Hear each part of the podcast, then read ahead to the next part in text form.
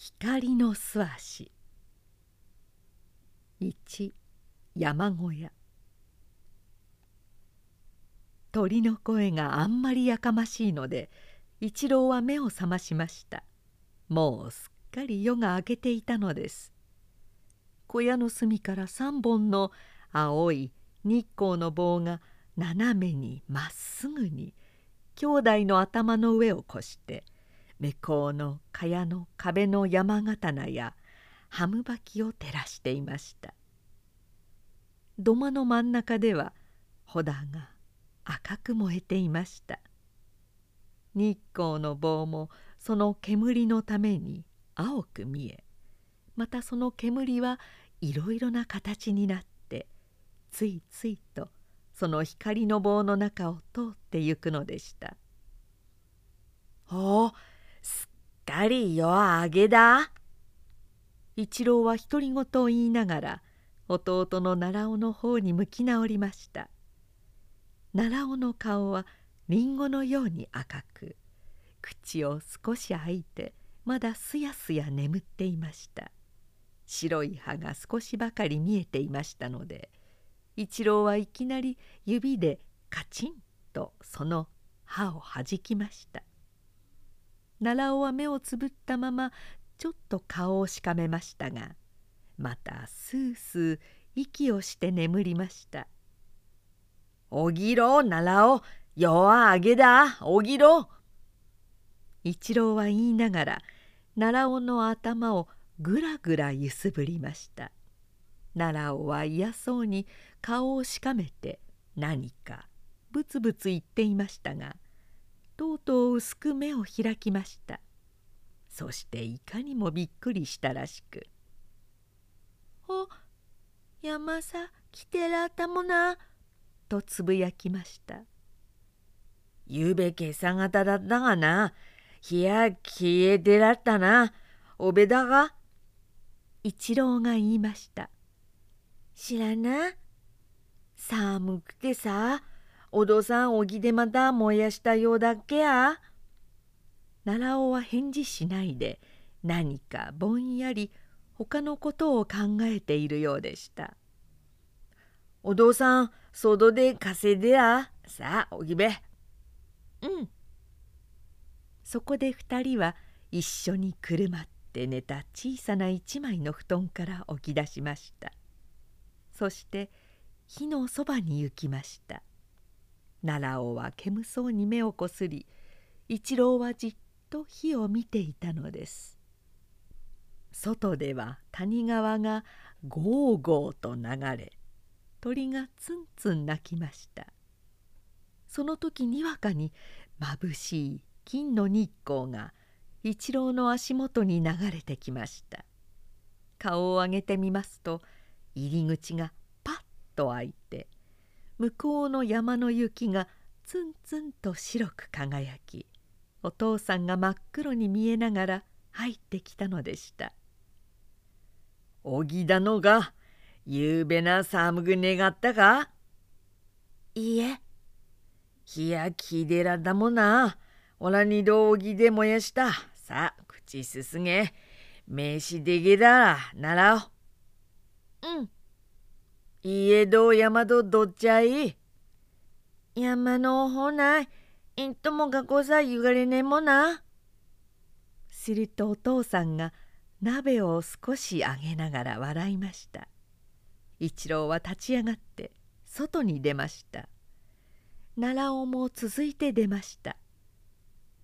なんというきれいでしょう。空がまるで青光でつるつるしてその光はツンツンと二人の目にしみ込みまた太陽を見ますとそれは大きな空の宝石のように橙や緑や輝きの粉を散らし眩しさに目をつむりますと今度はその青黒い暗闇の中に青々と光って見えるのです。新しく目を開いては前の青空に桔梗色や金やたくさんの太陽の影帽子がくらくらと揺れてかかっています。一郎は掛火の水を手に受けました。掛火からはつららが太い柱になって下まで届き水は透き通って火に輝きまた湯気を立てていかにも暖かそうに見えるのでしたがまことは冷たく寒いのでした。一郎は素早く口を注ぎそれから顔も洗いました。それからあんまり手が冷たいのでお日様の方へ伸ばしました。それでも温まりませんでしたから喉に当てました。その時奈良尾も一郎の通り真似をしてやっていましたがとうとう冷たくてやめてしまいました。まったく奈良尾の手は霜焼けで赤く膨れていました。一郎はいきなり走っていって「爪だが!」と言いながらその濡れた小さな赤い手を両手で包んで温めてやりました。そうして二人はまた小屋の中に入りました。お父さんは火を見ながらじっと何か考え鍋はことこと鳴っていました。二人も座りました。火はもうよほど高く三本の青い日光の棒もだいぶ急になりました。向こうの山の雪は青空にくっきりと浮き上がり見ていますとなんだか心が遠くの方へ行くようでした。にわかにその頂にパッと煙か霧のような白いぼんやりしたものが現れました。それからしばらくたってふいーと鋭い笛のような声が聞こえてきました。すると奈良尾がしばらく口をゆがめて変な顔をしていましたがとうとうどうしたわけかしくしく泣き始めました。一郎も変な顔をして奈良を見ました。お父さんがそこで「なんした？家ざゆぐだぐなったのが？なんした?」と尋ねましたが奈良尾は両手を顔に当てて返事もしないでかえってひどく泣くばかりでした「なんした？奈良尾払い出が?」一郎も尋ねましたがやっぱり泣くばかりでした。お父さんは立って奈良尾の額に手を当ててみてそれからしっかり頭を押さえました。するとだんだん泣き止んでついにはただしくしく泣きじゃくるだけになりました「なんしてないだ。家さゆぐでぐなったべやな」お父さんが言いました「にゃ」奈良尾は泣きじゃくりながら頭を振りました「道後がいだぐでが」「にゃ」そだらなしてないだや男などはながないだな。ほんかない。まだ泣きながらやっと答えるのでした。なあしておかない。お父さんもいるし、あいなもいるし、昼まで上がりくてなってもお金えこだないじゃい。うん、おかない。なにゃおかない。風の又三郎は言ったか？なんて言った。風の又三郎などおがなくね。なんて言った。お父さんおりゃさ新しきもの着せるって言ったか？奈良尾はまた泣きました。一郎もなぜかぞっとしました。けれどもお父さんは笑いました。風の又三郎はいいこと言ったな。4月になったら新しきもの買ってけらな。いこなぐことじゃねえじゃなぐななぐな。なぐな。一郎も横から覗き込んで慰めました。もっといいんだが。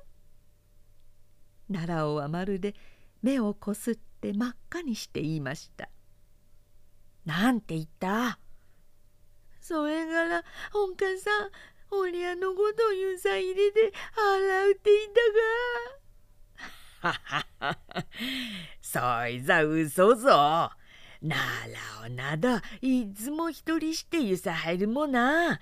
風の又三郎などは嘘ごぎさ。なぐななぐな。お父さんはなんだか顔色を青くしてそれに無理に笑っているようでした一郎もなぜか胸が詰まって笑えませんでした奈良尾はまだ泣きやみませんでしたさあおまま食べしなぐな。奈良尾は目をこすりながら変に赤く小さくなった目で一郎を見ながらまた言いました「それからみなしておりゃのことおぐでゆぐで言ったが」みんなしてうなのことおぐでぐどそいつはなうな立派になってどこさが行くときゃみんなしておぐでぐずことさ。みんないいことばかりだ。なぐな。なあ。なぐな。春になったら森尾が祭りみさ連れてがんでなぐな。な。一郎は真っ青になって黙って日光に照らされた焚き火を見ていましたがこの時やっと言いました「なに風の又三郎などおがなぐね。つもなんだりかだり人だますじゃい。奈良もようやく泣きじゃくるだけになりました。煙の中で泣いて目をこすったもんですから。目の周りが黒くなってちょっと小さなタヌキのように見えました。お父さんはなんだか少し泣くように笑って「さあもう人がえりつららないやな。い」と言いながら立ち上がりました。2峠。昼過ぎになって谷川の音もだいぶ変わりました。なんだか暖かくそしてどこか穏やかに聞こえるのでした。お父さんは小屋の入り口で馬を引いて炭を下ろしに来た人と話していました。ずいぶん長いこと話していました。それからその人は炭俵を馬につけ始めました。二人は入り口に出てみました。馬はもりもり貝羽を食べてそのたてがみは茶色でバサバサしその目は大きくて目の中にはさまざまのおかしな機械が見えて大変に気の毒に思われました。お父さんが二人に言いました「そいであうだだ。この人さついで家さ戻れ。この人は奈良肌までゆがはんで今度の土曜日に天気がよかったらまた俺は向かいにゆがはんでない。明日は月曜日ですから2人とも学校へ出るために家へ帰らなければならないのでした。そだらゆがんす。一郎が言いました。うん。それから家さ戻ったらお母さんさついでの人さ頼んで大きな方ののこぎりを汚してけろって言えやいな。いいが忘れんなよ。家までちょうど1時間半かからはんてゆっくり行っても3時半には戻れる。喉は乾いでも雪食べなやい。うん奈良尾が答えました奈良尾はもうすっかり機嫌を直してぴょんぴょん飛んだりしていました。馬を引いた人は墨俵をすっかり馬につけて綱を馬の背中で結んでから「さあそいでゆぐまじゃ。わらしたちは先に立ったらいがべがな」と二人のお父さんに尋ねました「なあについでゆぐごダンス？どうがおねが申さんすじゃ」お父さんは笑ってお辞儀をしました。さあそいでゃマンツ。その人は引き綱を持って歩き出し鈴はツァリンツァリンとなり馬は首を垂れてゆっくり歩きました。一郎は奈良を先に立ててその後について行きました。道がよく固まって実際気持ちがよく空は真っ青に晴れてかえって少し怖いくらいでした「ふさ下がってじゃい」にわかに奈良尾が叫びました。一郎は後ろからよく聞こえなかったので「何や?」と尋ねました「あの木さふさ下がってるじゃい」奈良尾がまた言いました。見るとすぐ崖の下から一本の木が立っていてその枝には茶色の実がいっぱいに房になって下がっておりました。一郎はしばらくそれを見ました。それから少し馬に遅れたので急いで追いつきました。馬を引いた人はこの時ちょっと後ろを振り返ってこっちをすかすようにしてみましたがまた黙って歩き出しました。道の雪は固まってはいましたが凸凹でしたから馬はたびたびつまずくようにしました。奈良尾も辺りを見て歩いていましたのでやはりたびたびつまずきそうにしました「下見で歩け」と一郎がたびたび言ったのでした。道はいつか谷川から離れて大きな象のような形の丘の中腹を回り始めました。栗の木が何本か立って枯れた乾いた葉をいっぱいつけ鳥がちょんちょん鳴いて後ろの方へ飛んで行きました。そして日の光がなんだか少し薄くなり雪が今までより暗くそしてかえって強く光ってきました。その時向こうから一列の馬が鈴をチリンチリンと鳴らしてやってまいりました。道が一村の赤い実をつけた真弓の木のそばまで来た時両方の人たちは行き合いました。兄弟の先に立った馬はちょっと道をよけて雪の中に立ちました。兄弟も膝まで雪に入って道をよけました。早いな早かったな。挨拶をしながら向こうの人たちや馬は通り過ぎて行きました。ところが一番おしまいの人は挨拶をしたなり立ち止まってしまいました。馬は一人で少し歩いて行ってから後ろから「どう?」と言われたので止まりました。兄弟は雪の中から道に上がり二人と並んで立っていた馬も道に上がりました。ところが馬を引いた人たちはいろいろ話を始めました。兄弟はしばらくは立って自分たちの方の馬の歩き出すのを待っていましたがあまり待ち遠しかったのでとうとう少しずつ歩き出しました。あとはもう峠を一つ越えればすぐ家でしたし一里もないのでしたからそれに天気も少しは曇ったって。道はまっすぐに続いているのでしたから。何でもないと一郎も思いました。馬を引いた人は兄弟が先に歩いて行くのをちょっと横目で見ていましたがすぐ後から追いつくつもりらしく黙って話を続けました。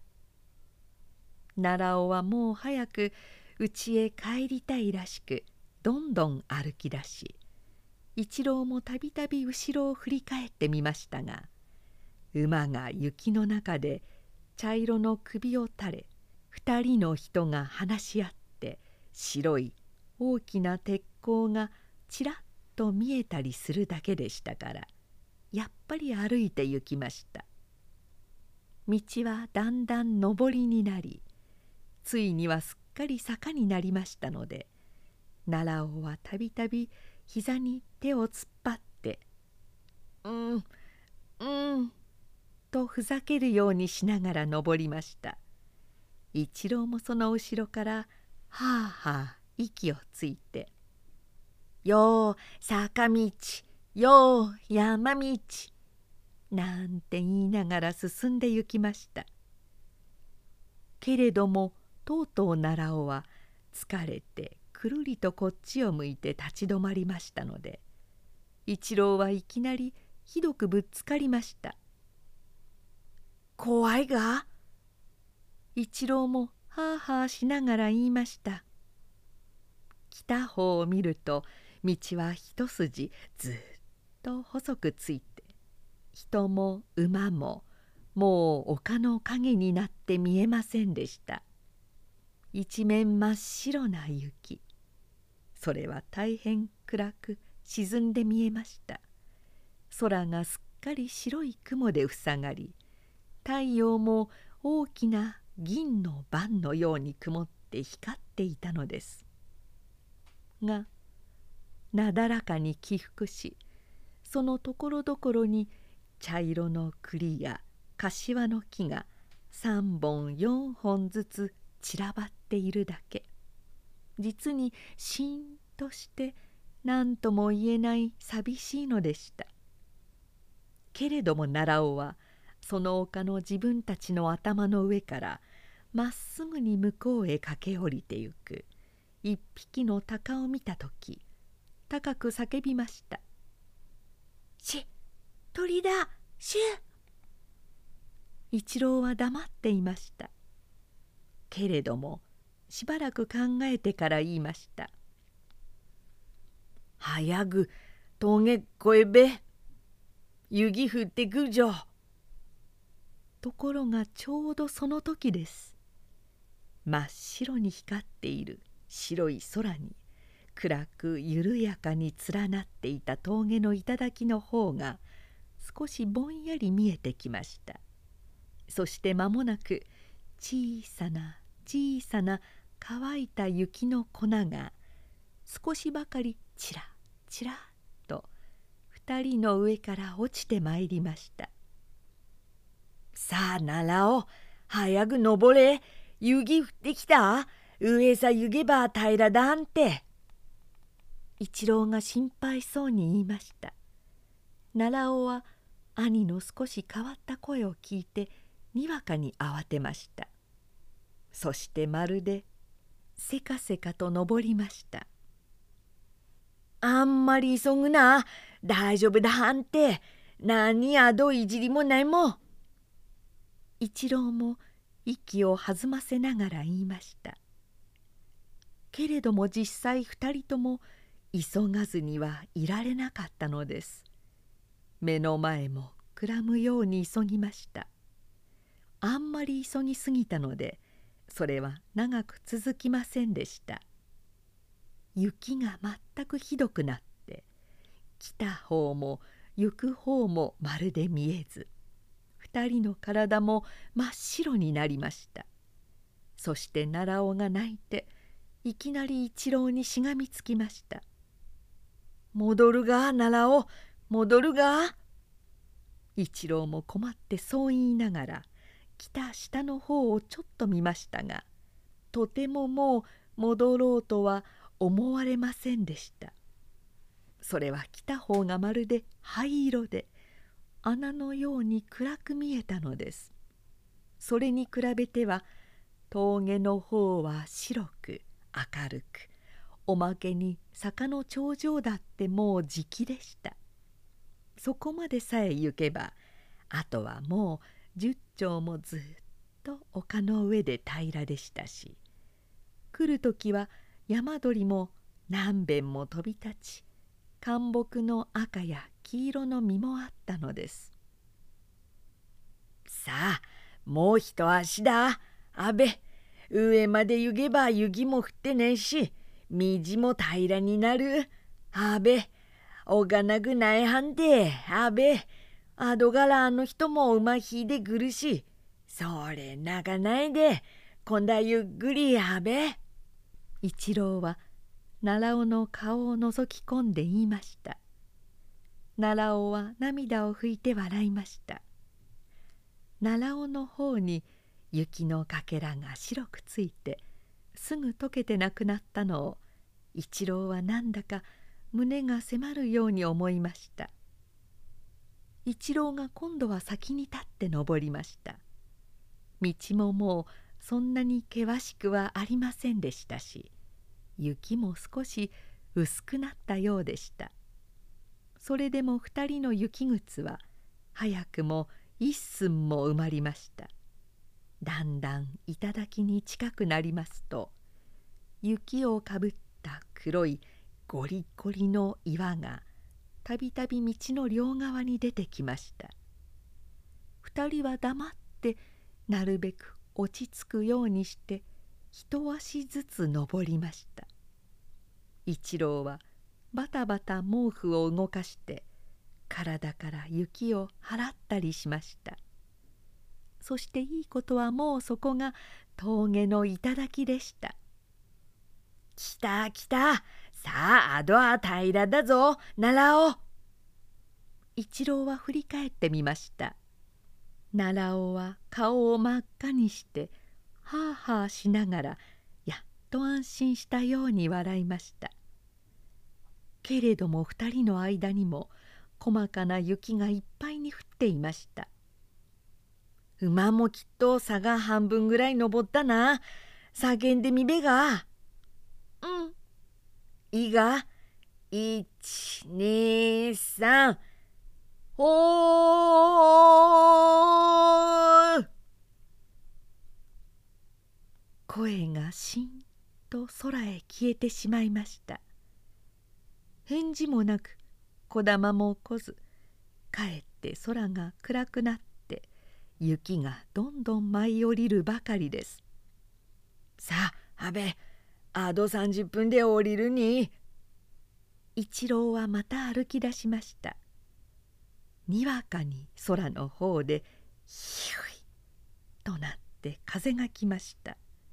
雪はまるで粉のように煙のように舞い上がり苦しくて息もつかれず着物の隙間からはひやひやと体に入りました。兄弟は両手を顔に当てて立ち止まっていましたがやっと風が過ぎたのでまた歩き出そうとする時今度は前より一層ひどく風がやってきました。その音は恐ろしい笛のよう二人の体も曲げられ足元をさらさら雪の横に流れるのさえ分かりました。峠の頂は全くさっき考えたのとは違っていたのです。奈良尾はあんまり心細くなって一郎にすがろうとしました。また後ろを振り返ってもみました。けれども一郎は風が止むとすぐ歩き出しましたし後ろはまるで暗く見えましたから奈良尾は本当に声を立てないで泣くばかり。よちよち兄に追いついて進んだのです。雪がもう靴のかかといっぱいでした。ところどころには吹きだまりができてやっと歩けるぐらいでした。それでも一郎はずんずん進みました。奈良尾もその足跡を一生懸命ついて行きました。一郎はたびたび後ろを振り返ってはいましたがそれでも奈良尾は遅れがちでした。風がヒューとなって雪がパッと冷たい白煙を上げますと一郎は少し立ち止まるようにし奈良尾は小刻みに走って兄に追いすがりました。けれどもまだその峰道を半分も来てはおりませんでした。吹きだまりがひどく大きくなってたびたび二人はつまずきました。一郎は一つの吹きだまりを越える時思ったより雪が深くてとうとう足をさらわれて倒れました。一郎は体や手やすっかり雪になってきしるように笑って起き上がりましたが奈良尾は後ろに立ってそれを見て怖さに泣きました「大丈夫だ奈良尾。泣くな」一郎は言いながらまた歩きました。けれども今度は奈良尾が転びました。そして深く雪の中に手を入れてしまって急に起き上がりもできずお辞儀の時のように頭を下げてそのまま泣いていたのです。一郎はすぐ走り戻って抱き起こしました。そしてその手の雪を払ってやりそれから「さあもう少しだ。歩けるか?」と尋ねました「うん」と奈良尾は言っていましたがその目は涙でいっぱいになりじっと向こうの方を見口は歪んでおりました。雪がどんどん落ちてきます。それに風が一層激しくなりました。二人はまた走り出しましたけれどももうつまずくばかり。一郎が転び奈良尾が転びそれに今はもう二人とも道を歩いてるのかどうか前なかった黒い大きな岩がいきなり横の方に見えたりしました。風がまたやってきました。雪は塵のよう砂のよう煙のよう奈良尾はひどく咳き込んでしまいました。そこはもう道ではなかったのです。二人は大きな黒い岩に突き当たりました。一郎は振り返ってみました。二人の通ってきた跡はまるで雪の中に堀のようについていました「道間違った。戻らねばわがね」一郎は言っていきなり奈良尾の手を取って走り出そうとしましたがもうただの一足ですぐ雪の中に倒れてしまいました。奈良尾はひどく泣き出しました「泣くな雪晴れるうちここにいるべし泣くな」一郎はしっかりと奈良尾を抱いて岩の下に立って言いました。風がもうまるで気違いのように吹いてきました。息もつけず二人はどんどん雪をかぶりました「わがなわがな」奈良尾が泣いて言いました。その声もまるでちぎるように風が持って行ってしまいました。一郎は毛布を広げてマントのまま奈良尾を抱きしめました。一郎はこの時はもう本当に二人とも雪と風で死んでしまうのだと考えてしまいました。いろいろなことがまるで回り道路のように見えてきました。正月に2人は本家に呼ばれていってみんながみかんを食べた時奈良尾が素早く一つ食べてしまってもう一つを取ったので一郎はいけないというようにひどく目で叱ったのでした。その時の奈良尾の霜焼けの小さな赤い手などがはっきり一郎に見えてきました。息が苦しくてまるでエラエラする毒を飲んでいるようでした。一郎はいつか雪の中に座ってしまっていました。そして一層強く奈良を抱きしめました。3薄明かりの国。けれどもけれどもそんなことはまるでまるで夢のようでした。いつか冷たい針のような雪の粉もなんだか生ぬるくなり奈良尾もそばにいなくなって一郎はただ一人ぼんやり暗い藪のようなところを歩いておりました。そこは黄色にぼやけて夜だか昼だか夕方かも分からずよもぎのようなものがいっぱいに生えあちこちには黒いやぶらしいものがまるで生き物のように息をしているように思われました。一郎は自分の体を見ました。そんなことが前からあったのか。いつか体にはネズミ色の切れが一枚巻きついてあるばかり。驚いて足を見ますと足は裸足になっていて今までもよほど歩いてきたらしく深い傷がついて血がだらだら流れておりました。それに胸や腹がひどく疲れて今にも体が二つに折れそうに思われました。一郎はにわかに怖くなって大声に泣きました。けれどもそこはどこの国だったのでしょう。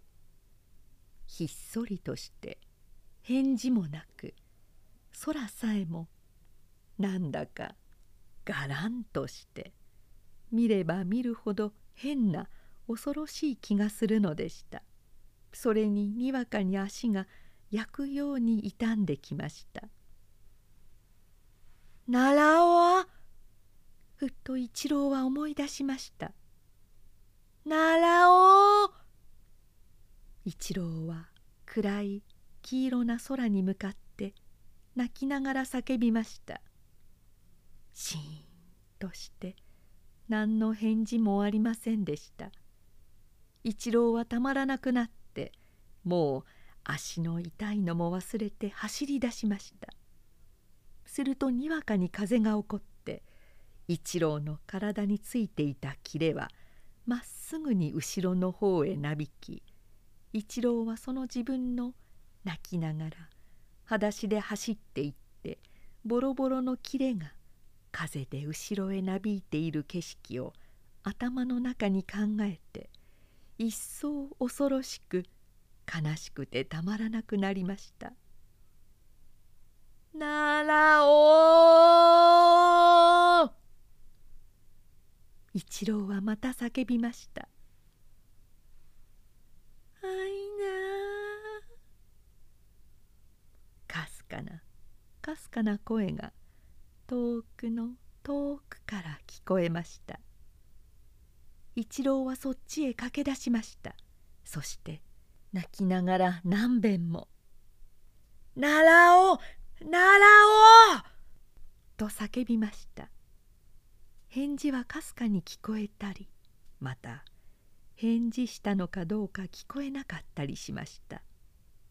一郎の足はまるで真っ赤になってしまいました。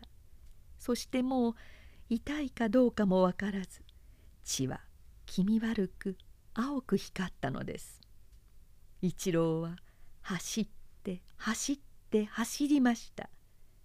そして向こうに一人の子供がちょうど風で消えようとするろうそくの火のように光ったりまた消えたりペカペカしているのを見ました。それが顔に両手を当てて泣いている奈良尾でした。一郎はそばへ駆け寄りました。そしてにわかに足がぐらぐらして倒れました。それから力いっぱい起き上がって奈良尾を抱こうとしました。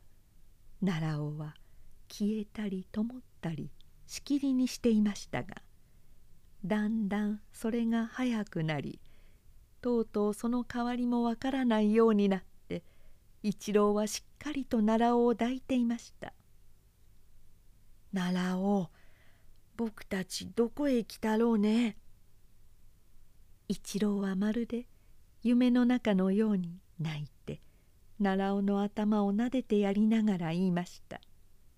その声も自分が言っているのか誰かの声を夢で聞いているのかわからないようでした「死んだんだ」と奈良尾は言ってまた激しく泣きました。一郎は奈良尾の足を見ました。やっぱり裸足でひどく傷がついておりました。泣かなくってもいいんだよ。一郎は言いながら辺りを見ました。ずっと向こうにぼんやりした白光が見えるばかり。しんとして。何にも聞こえませんでした。あそこの明るいところまで行ってみよう。きっとうちがあるから。お前歩けるかい？一郎が言いました。うん。おっかさんがそこにいるだろうか。いるとも。きっといる。行こう。一郎は先になって歩きました。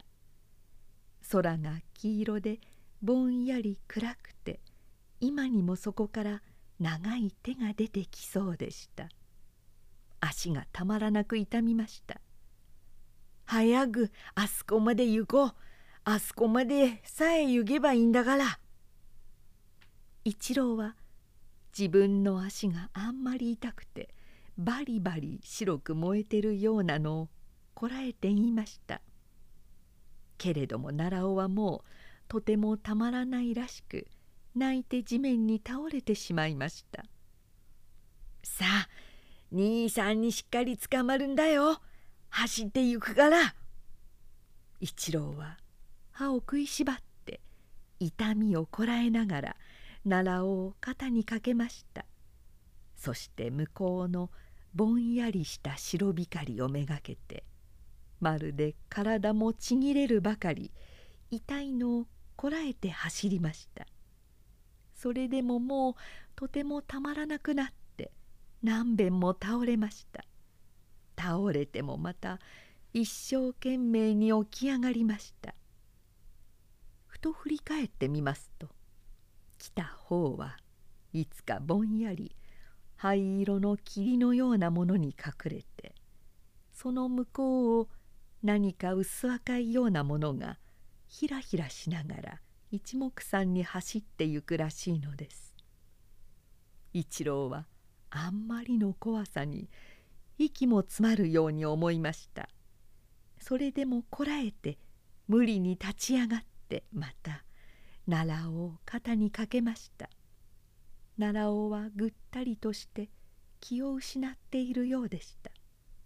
一郎は泣きながらその耳元で「奈良尾しっかり押し奈良を兄さんがわからねがい。奈良を」と一生懸命呼びました。奈良尾はかすかに。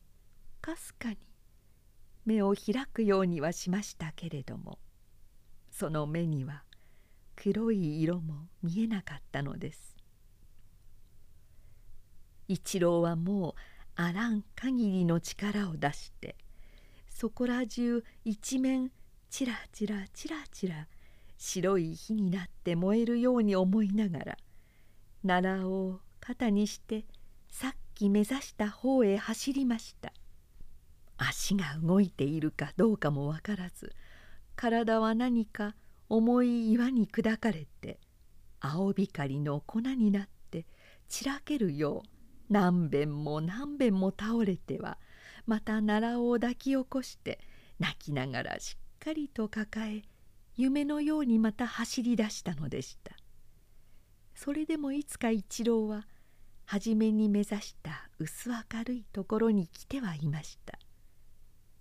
けれどもそこは決していいところではありませんでした。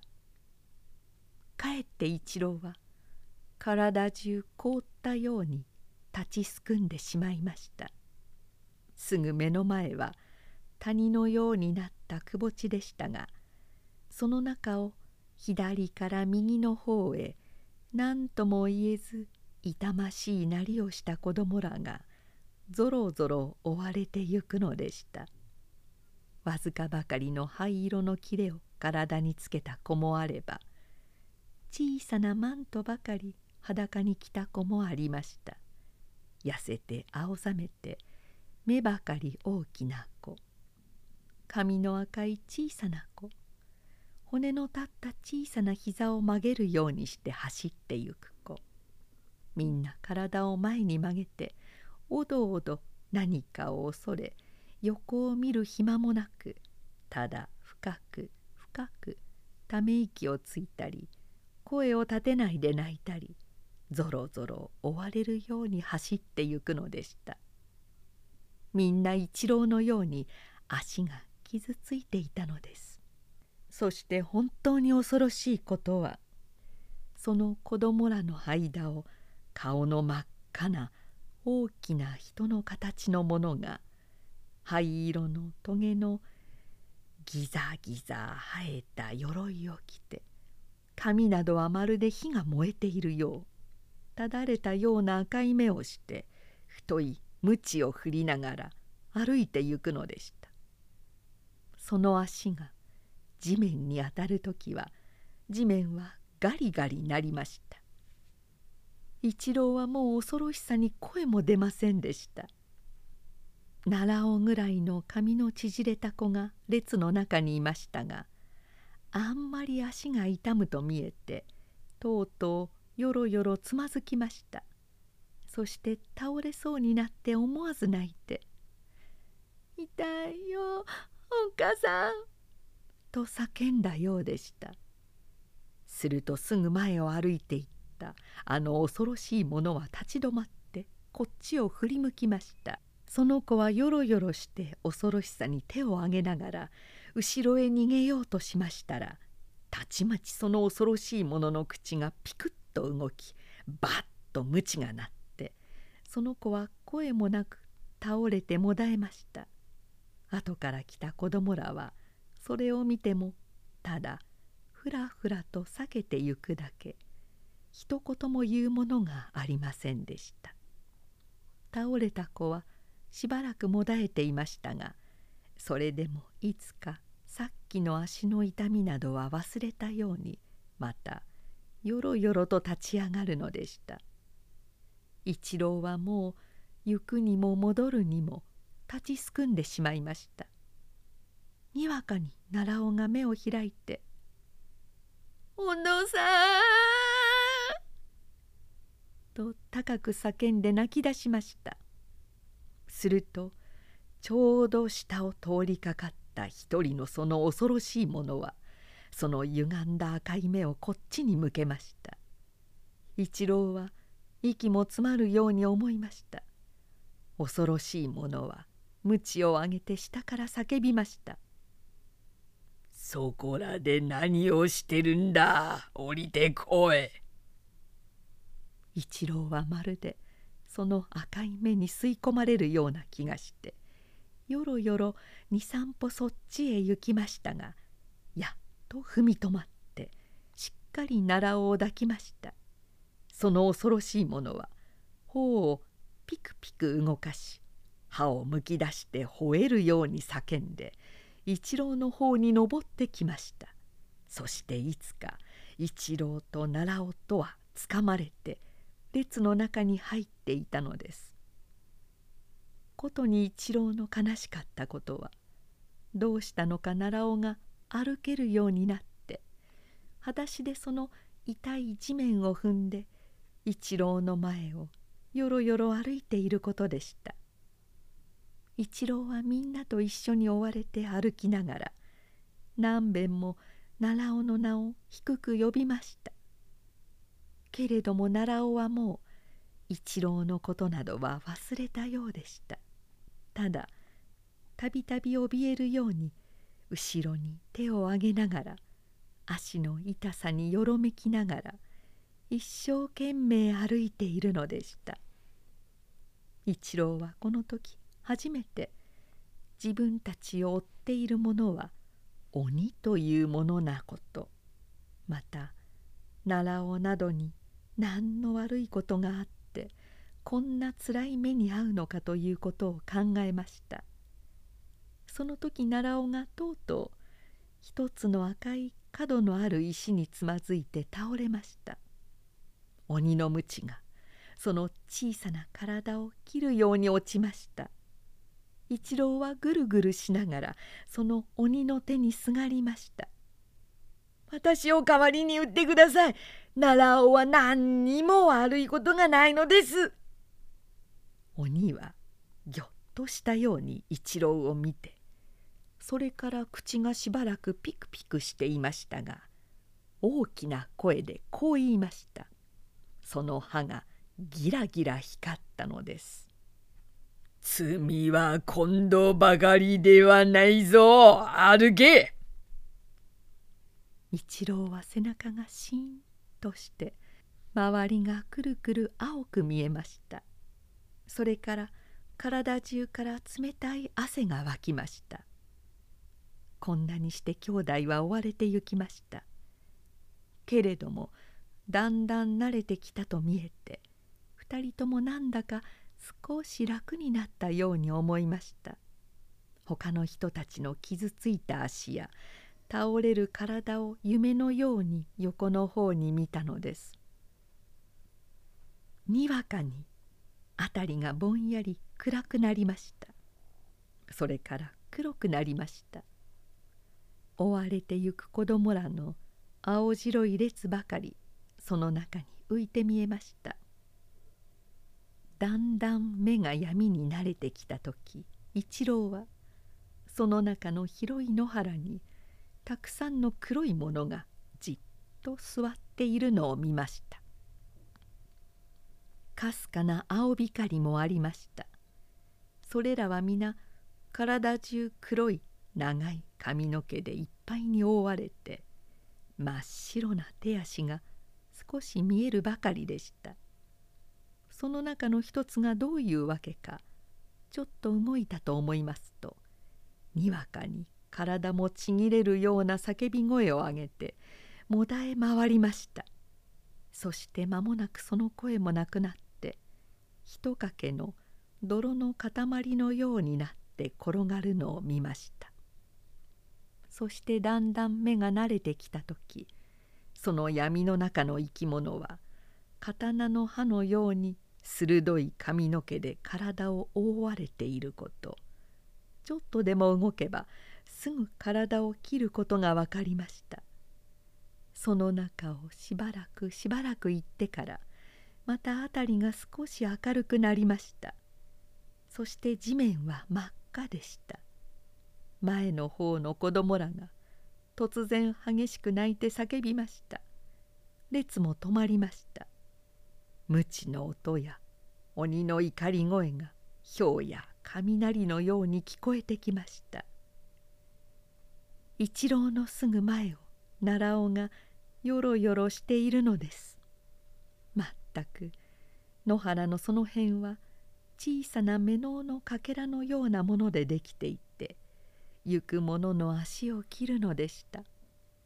鬼は大きな鉄の靴を履いていました。その歩くたびに目の尾はガリガリ砕けたのです。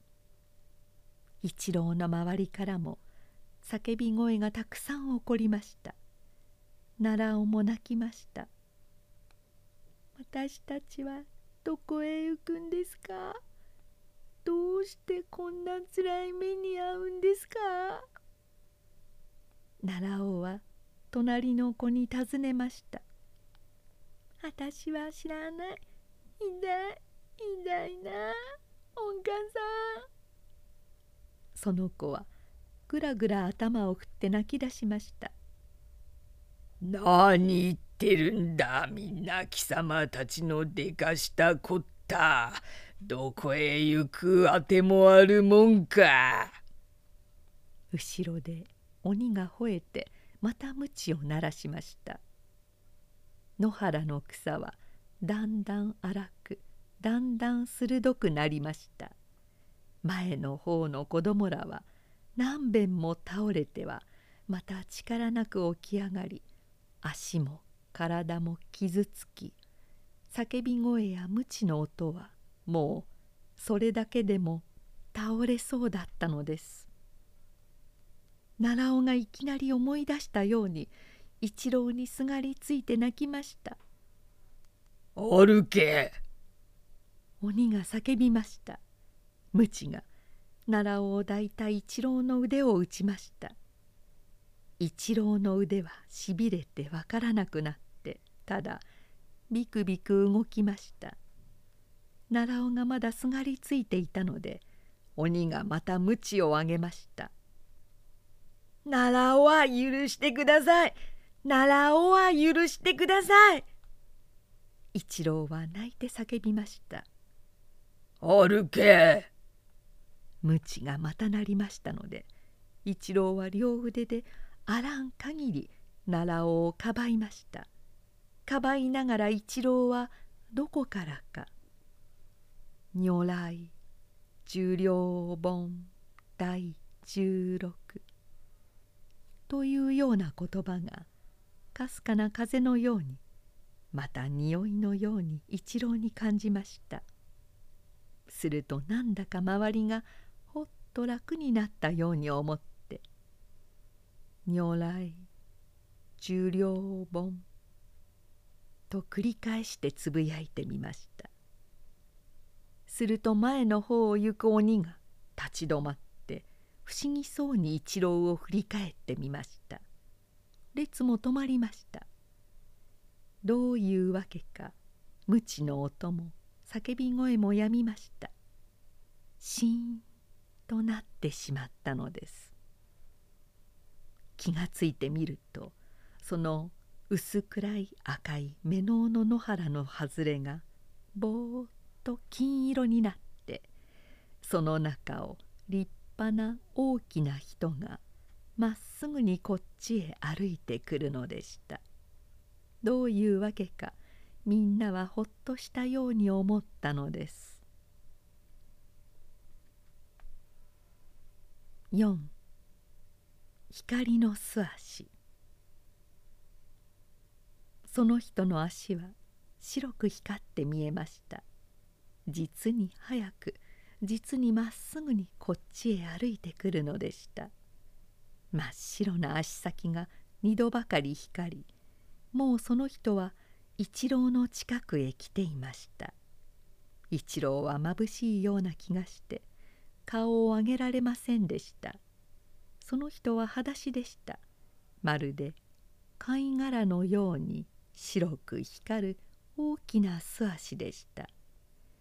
首すのところの肉は輝いて地面まで垂れていました。大きな真っ白な素足だったのです。けれどもその柔らかな素足は鋭い鋭い目ののかけらを踏み燃え上がる赤い火を踏んで少しも傷つかずまた焼けませんでした。地面のトゲさえまた折れませんでした。怖いことはないぞ。かすかにかすかに笑いながらその人はみんなに言いました。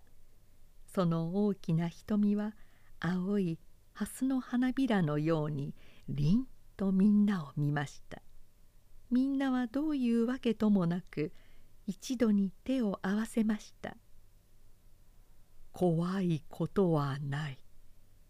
お前たちの罪はこの世界を包む大きな徳の力に比べれば太陽の光とあざみの棘の先の小さな露のようなもんだ。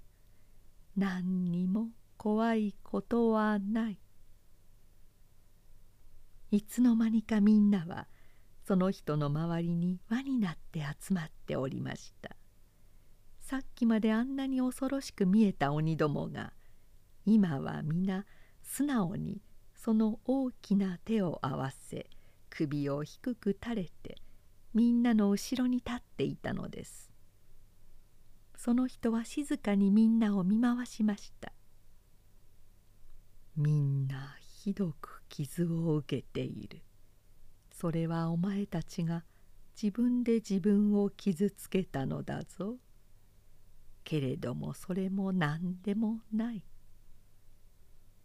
その人は大きな真っ白な手で奈良尾の頭を撫でました。奈良尾も一郎もその手のかすかに頬の花の匂いのするのを聞きました。そしてみんなの体の傷はすっかり治っていたのです。一人の鬼がいきなり泣いてその人の前にひざまずきました。それから頭を険しい目の緒の地面に垂れその光る足をちょっと手でいただきました。その人はまたかすかに笑いました。すると大きな金色の光が丸い輪になってその人の頭の周りにかかりました。その人は言いました「ここは地面が剣でできている。お前たちはそれで足や体を破る。そうお前たちは思っている。けれどもこの地面はまるっきり平らなのだ。さあごらん。その人は少しかがんでその真っ白な手で地面に一つ輪をかきました。みんなは目をこすったのです。また耳を疑ったのです。今までの赤い目ののトゲででき暗い火の下を吐いていた悲しい地面が今は平らな平らな波一つ立たない真っ青な湖水の面に変わりその湖水はどこまで続くのか果てはクジャク石の色に何畳もの美しい島になりその上には蜃気楼のようにそしてもっとはっきりとたくさんの立派な木や建物がじっと浮かんでいたのです。それらの建物はずっと遠くにあったのですけれども見上げるばかりに高く青や白光の屋根を持ったり虹のような色の旗が垂れたり一つの建物から一つの建物へ空中に真珠のように光る欄干のついた狂楼がかかったり高い塔はたくさんの鈴や飾り網をかけその先の棒はまっすぐに高く空に立ちました。それらの建物はしんとして音なくそびえその影は実にはっきりと水面に落ちたのです。またたくさんの木が立っていました。それは全く宝石細工としか思われませんでした。半の木のような形で真っ青な木もありました。柳に似た木で白金のような小さな実になっているのもありました。みんなその葉がちらちら光ってゆすれ互いにぶっつかり合って微妙な音を立てるのでした。それから空の方からはいろいろな楽器の音がさまざまの色の光の粉と一緒にかすかに降ってくるのでした。もっともっと驚いたことはあんまり立派な人たちのそこにもここにもいっぱいなことでした。ある人々は鳥のように空中をかけていましたがその銀色の飾りの紐はまっすぐに後ろに引いて波一つ立たないのでした。すべて夏の明け方のようないい匂いでいっぱいでした。ところが一郎はにわかに自分たちもまたその真っ青な平らな平らな湖水の上に立っていることに気がつきました。けれどもそれは湖水だったでしょうか。いいえ水じゃなかったのです。硬かったのです。冷たかったのです。滑らかだったのです。それは実に青い宝石の板でした。板じゃない。やっぱり地面でした。あんまりそれが滑らかで光っていたので湖水のように見えたのです一郎はさっきの人を見ましたその人はさっきとはまたまるで見違えるようでした立派な洋楽をかけ金の円光をかぶりかすかに笑ってみんなの後ろに立っていましたそこに見えるどの人よりも立派でした金とルビーを組んだような美しい花皿を捧げて天人たちが一郎たちの頭の上を過ぎ大きな青や金の花びらを落として行きました。その花びらは静かに静かに空を沈んでまいりました。さっきの薄暗い野原で一緒だった人たちは今皆立派に変わっていました。一郎は奈良を見ました。奈良尾がやはり金色の着物を着洋楽もつけていたのです。それから自分を見ました。一郎の足の傷や何かはすっかり治って今は真っ白に光りその手はまばゆくいい匂いだったのです。みんなはしばらくただ喜びの声を上げるばかりでしたがそのうちに一人の子が言いました「ここはまるでいいんだな。向こうにあるのは博物館かしら」その大きな光る人が笑って答えました「うん。博物館もあるぞ。あらゆる世界の出来事がみんな集まっている」そこで子供らはにわかにいろいろなことを尋ね出しました。一人が言いました「ここには図書館もあるの。僕アンデルゼンのお話やなんかもっと読みたいな」一人が言いました「ここの運動場なら何でもできるな。ボールだって投げたってきっとどこまでも行くんだ」非常に小さな子は言いました「僕はチョコレートが欲しいな」その大きな人は静かに答えました「本はここにはいくらでもある」一冊の本の中に小さな本がたくさん入っているようなのもある。小さな小さな形の本にあらゆる本の皆入っているような本もある。お前たちはよく読むがいい。運動場もある。そこで書けることを習う者は火の中でも行くことができる。チョコレートもある。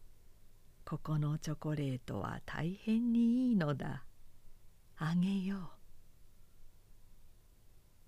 その大きな人はちょっと空の方を見ました一人の天人が黄色な三角を組み立てた模様のついた立派な鉢を捧げてまっすぐに降りてまいりました。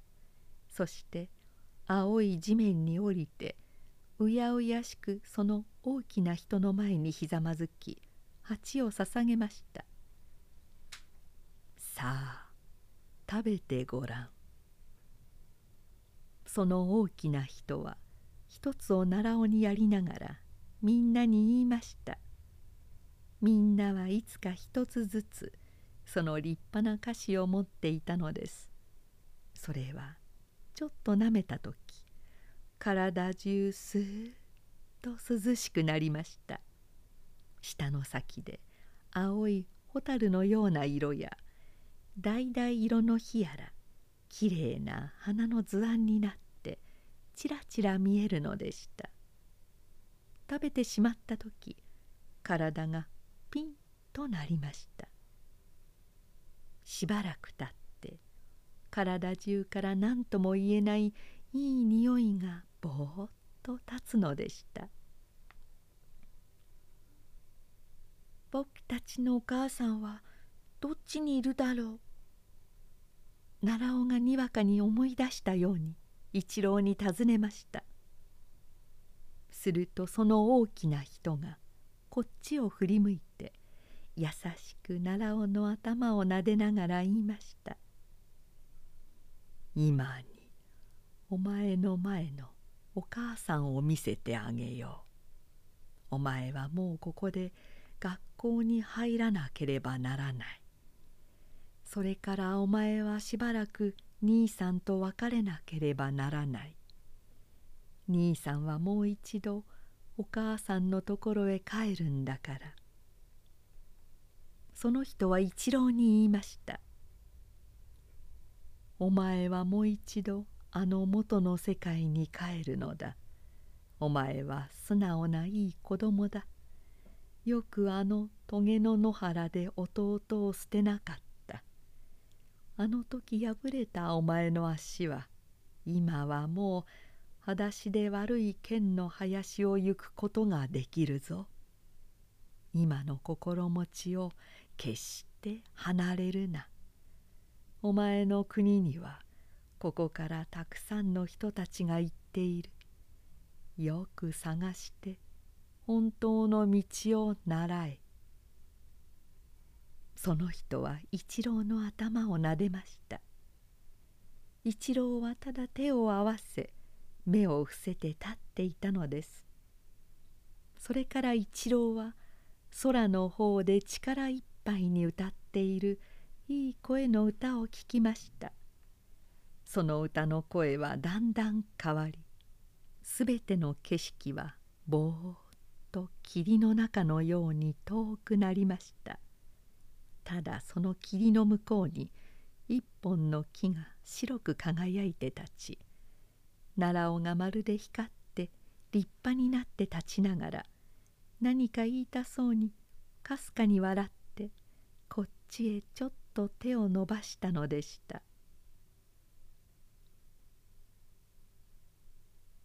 五。峠。奈良尾と一郎は叫んだと思いましたらにわかに新しい真っ白なものを見ました。それは雪でした。それから青空がまばゆく一郎の上にかかっているのを見ました「いぎついだぞ目合いだぞ!」一郎の隣の家の赤ひげの人がすぐ一郎の頭のとこにかがんでいてしきりに一郎を起こそうとしていたのです。そして一郎ははきり目を開きました。奈良を固く抱いて雪に埋まっていたのです。まばゆい青空に村の人たちの顔や赤い毛布や黒の街灯がくっきりと浮かんで一郎を見下ろしているのでした「おどおどはなじょだ。おどおどは!」犬の毛皮を着た漁師が高く叫びました。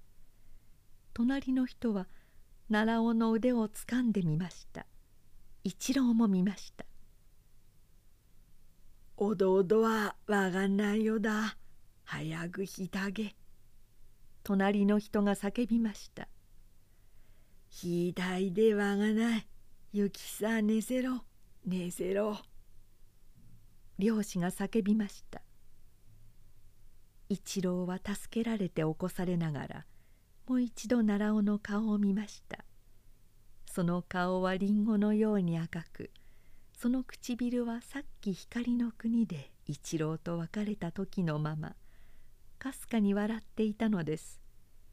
けれどもその目は閉じ、その息は絶えそしてその手や胸は氷のように冷えてしまっていたのです